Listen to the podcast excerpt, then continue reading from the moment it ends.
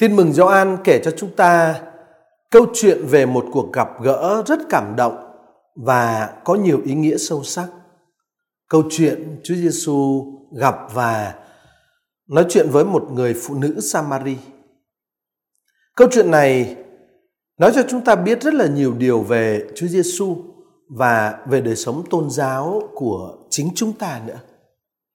Trong ờ, một loạt bài phân tích của truyền thông tỉnh dòng Trung Quốc Thế Việt Nam, chúng ta sẽ cùng nhau đọc và suy gẫm cái câu chuyện kinh thánh đặc biệt này. Chương trình của chúng ta sẽ là dừng lại phân tích các chi tiết vốn rất phong phú về ý nghĩa ở trong trình thuật tin mừng theo lời kể của tác giả tin mừng Gioan.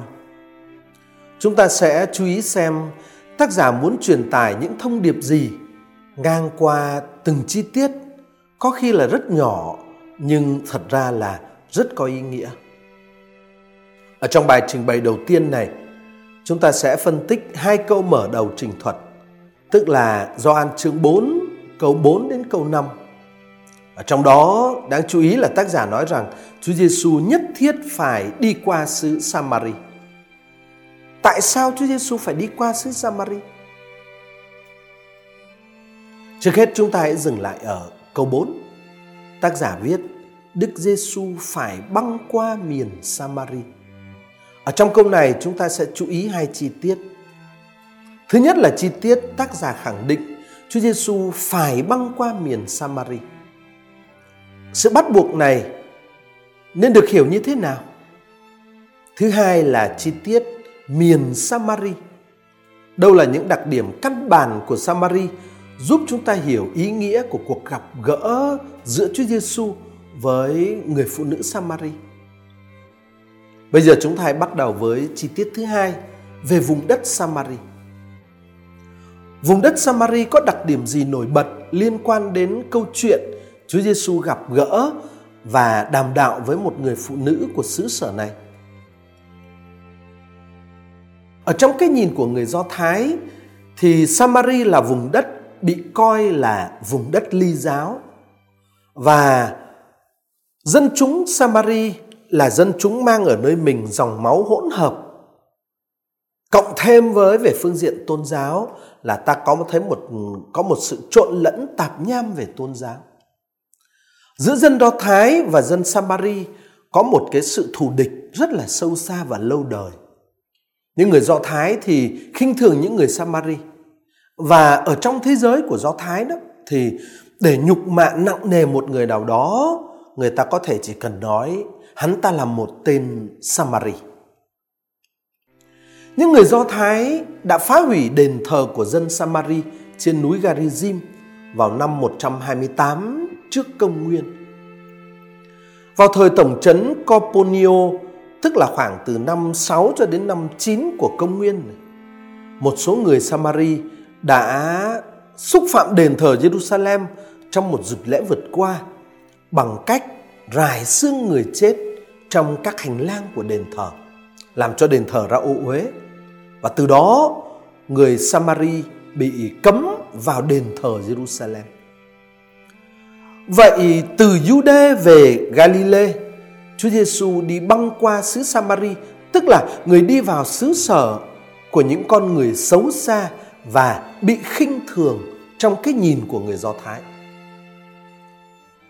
Để đi từ Jude về Galilee, có phải chỉ có một con đường duy nhất là băng qua xứ Samari hay không? Thực ra thì để đi từ Jude về miền Galilee, người ta có thể đi ngang qua vùng bên kia sông Jordan, chứ không nhất thiết phải đi ngang qua xứ Samari. Cho dù chọn con đường đi ngang qua xứ Samari cũng là một chuyện bình thường đối với rất nhiều người Do Thái. Đơn giản bởi vì con đường nó ngắn hơn cái con đường đi vòng qua bên kia sông Jordan. Và vì thế cứ bình thường thì không nhất thiết phải bị bó buộc băng qua xứ Samari. Cũng không có gì bó buộc phải tránh né việc băng qua xứ Samari. Vậy tại sao tác giả tin mừng lại phải trình bày một cách trịnh trọng rằng Chúa Giêsu phải băng qua Samari. Nghe cứ như thể đây là con đường duy nhất và Chúa Giêsu chẳng đặng đừng buộc phải đi con đường ấy dù không muốn một chút nào. Thực ra thì tác giả tin mừng không có ý nói rằng Chúa Giêsu không muốn đi ngang qua Samari. Nhưng chẳng đặng đừng nên đành phải đi lối ấy. Không, tác giả không có ý nói điều vậy. Vậy chứ phải mà tác giả tin mừng dùng ở đây là để xác quyết về cái tính cách khẩn thiết của việc đi băng qua xứ Samari theo chương trình của Thiên Chúa. Tác giả có ý nói điều gì khi khẳng định về tính cách khẩn thiết đó? Tính cách bó buộc và khẩn thiết mà tác giả tin mừng Gioan muốn trình bày ở đây thì thưa thưa quý vị và anh chị em, nó thuộc về một trật tự khác hẳn với cái trật tự của cuộc sống thường nhật. Đây là sự khẩn thiết bó buộc đối với và xuất phát từ sứ mạng Messia của Chúa Giêsu. Nói vậy tức là cuộc gặp gỡ giữa Chúa Giêsu với người phụ nữ Samari không phải là một sự việc ngẫu nhiên mà là một câu chuyện thần học. Và quả đúng là như vậy. Tất nhiên chúng ta không phủ nhận tính cách lịch sử của sự kiện Chúa Giêsu đến Samari và gặp gỡ một người phụ nữ Samari bên bờ giếng Jacob. Chúng ta không phủ nhận điều đó và tác giả Gioan cũng trình bày rất rõ ràng điều đó. Nhưng mà quan trọng hơn một câu chuyện lịch sử đơn thuần, chúng ta cần chú ý cái chủ đích và nội dung thần học mà tác giả Gioan muốn trình bày qua câu chuyện đặc biệt này. Ở trong câu chuyện đặc biệt này, Chúa Giêsu không hiện diện chỉ như một khách bộ hành bình thường và xứ Samari cũng không chỉ là một lãnh thổ địa dư. Một phần quan trọng của hậu cảnh giúp cho chúng ta hiểu câu chuyện chính là tư tưởng và ngôn ngữ thần học của ngôn sứ Hosea. Chúng ta biết là ở Gioan chương 3 câu 29, Chúa Giêsu đã được ông Gioan tẩy giả khẳng định là chàng rể. Rồi ở Gioan chương 3 câu 35, Gioan tẩy giả nói rằng Chúa Giêsu là Chúa con và Chúa Cha đã ban mọi sự trong tay người. Vậy là Ngài là chàng rể, là chàng rể và được ban mọi sự trong tay mình. Bây giờ chàng rể ấy đến Samari trong tư cách một chàng rể. Như chúng ta đã nói, ở trong cái nhìn của người Do Thái, Samari là vùng đất ly giáo. Và như chúng ta sẽ thấy ở trong trình thuật tin mừng mà chúng ta đang bắt đầu tìm hiểu đây, Samari sẽ được hình dung như một người vợ không trung thủy và thậm chí là điếm đàng.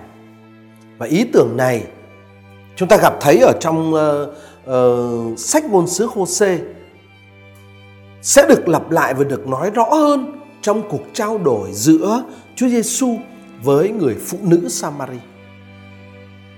Vậy, trong cái nhìn của tin mừng Gioan, chàng rể thần linh là Chúa con mà Chúa Cha đã trao mọi sự trong tay người, phải đến để đem tình yêu và thần khí của người cho Samari lăng loàn và không trung thủy.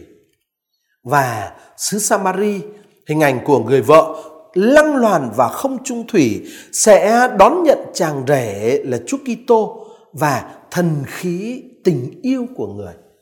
Và cuối câu chuyện ta sẽ thấy, không chỉ người phụ nữ này, mà toàn dân Samari, xứ sở, điếm đàng, lăng loàn, không trung thủy ấy sẽ xin Chúa Giêsu chàng rể Kitô ở lại với mình và Chúa Giêsu ở lại với xứ Samari hai ngày.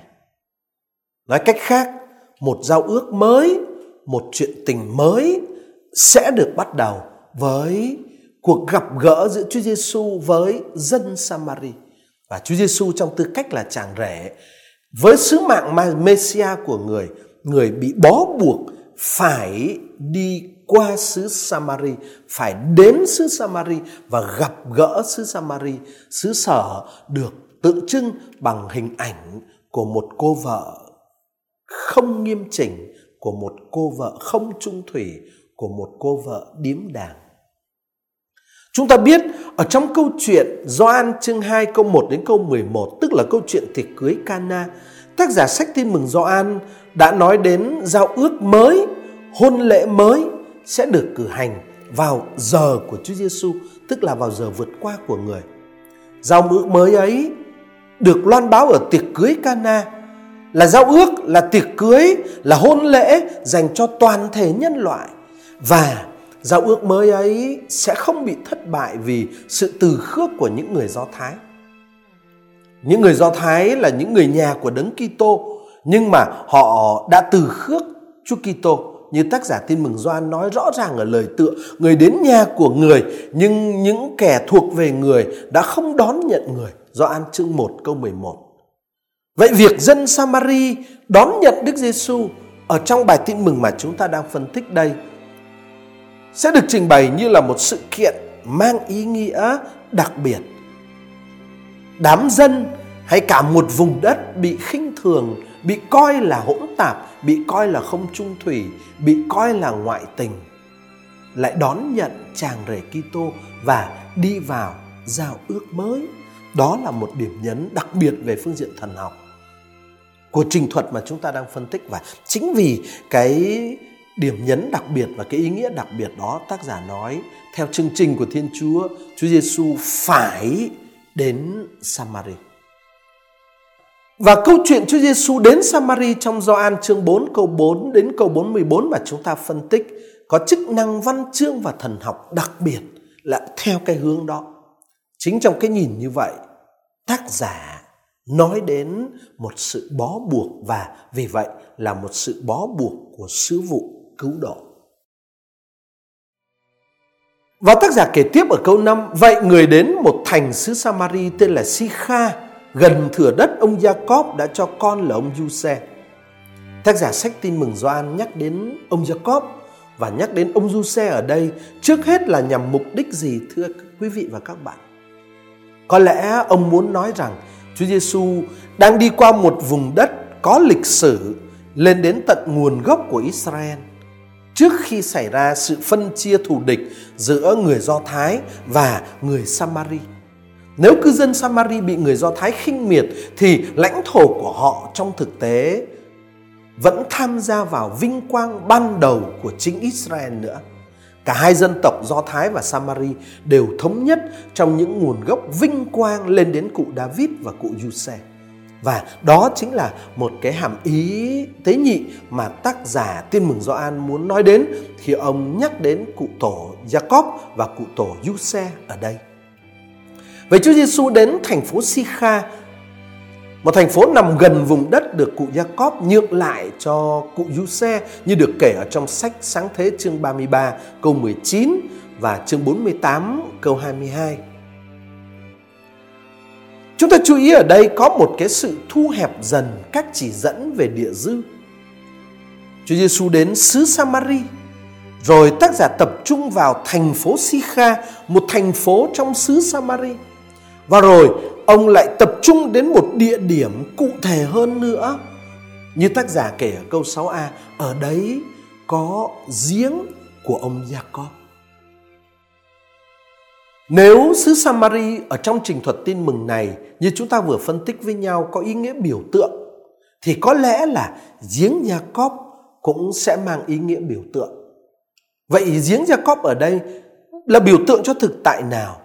Tác giả sách tin mừng Gioan có ý nói đến điều gì khi đề cập đến giếng Jacob này? Chúng ta sẽ phân tích cái chi tiết rất có ý nghĩa này ở trong chương trình tuần tới. Trước khi kết thúc bài tìm hiểu hôm nay, tôi xin tóm lại một vài nội dung quan trọng trong Gioan chương 4 câu 4 đến câu 5 mà chúng ta vừa phân tích với nhau. Có hai điều mà tôi nghĩ là quan trọng cần được nhắc lại như lời kết luận cho những gì chúng ta vừa phân tích với nhau hôm nay. Điều thứ nhất, Samari bị coi là xứ sở của sự không thuần khiết và không trung thủy về tôn giáo và về chủng tộc. Đó là một người vợ lăng loàn như kiểu nói của ngôn sứ Hosea ngày xưa để chỉ về một dân không trung thủy với Thiên Chúa nhưng chạy theo các thần khác. Điểm thứ hai quan trọng đó là Chúa Giêsu đấng đã được Gioan Tẩy giả giới thiệu là hôn phu là chàng rể buộc phải băng qua xứ Samaria ấy theo nghĩa là một sự bó buộc của sứ vụ cứu độ. Vì sứ vụ cứu độ, Chúa Giêsu sẽ đến Samari và ở đó người gặp gỡ người phụ nữ Samari và người phụ nữ Samari được tác giả sách tin mừng xây dựng như một nhân vật đại diện cho cả xứ sở. Đó là hai điểm quan trọng giúp chúng ta hiểu những nội dung và những điểm nhấn thần học của trình thuật Chúa Giêsu gặp người phụ nữ Samari. Và xin hẹn gặp lại quý vị và các bạn ở trong bài phân tích kế tiếp.